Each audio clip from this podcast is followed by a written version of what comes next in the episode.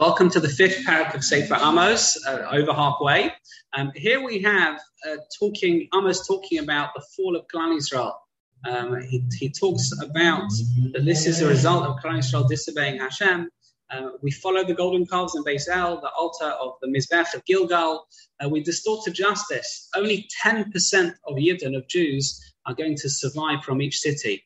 Hashem will bolster a weak nation, enable them to dominate over the strong Klal Yisrael. And if it was a strong nation coming to invade, then okay. But if it's a weak nation that Hashem strengthens, then that will show that it's purely Hashem's reason to attack us, to destroy us, to punish us for our sins.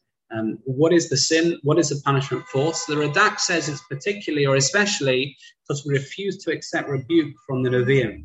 And others, it's not only that we don't listen to Nevi'im, we're back where we were. It's a sin in its own right. It's a sin because it's a lack of recognition of Hashem's message. It's a lack of akarasatov. Hashem doesn't have to send Nevi'im to help us. Hashem decides to. That is tremendous chesed from him. And rejecting chesed is not just an opportunity turned down. It's actually an affront. If you offer to help someone and they say, no, that isn't necessarily an affront. But if the chesed is there to get you out of a difficult situation and you turn it down, that's a recognition of you and your offer and your kindness. Here, that's what we've done in terms of refusing to recognize the Nevi'im. Amos reminds Klal Yisrael that Hashem is aware of what they do. And don't think that Hashem is in the clouds, so to speak, unaware of what we do. And that's since Hashem knows, he's going to punish. Talks about mourning in the streets, people being destroyed. And it talks about that Hashem will still happily redeem us if we are those who pursue good and not evil.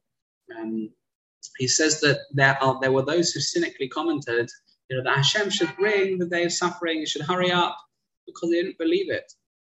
It talks about how Hashem despised our festival offerings, our music, but Hashem just wants justice. He doesn't need sacrifices for 40 years in the desert, because that wasn't his demand, and he didn't have those sacrifices. Therefore, Klal Yisrael will be exiled to distant lands further than Damascus. This is a chastening Perek, talking about how we were once innocent at the beginning of the Perek, but we have become anything but that. That's Perek.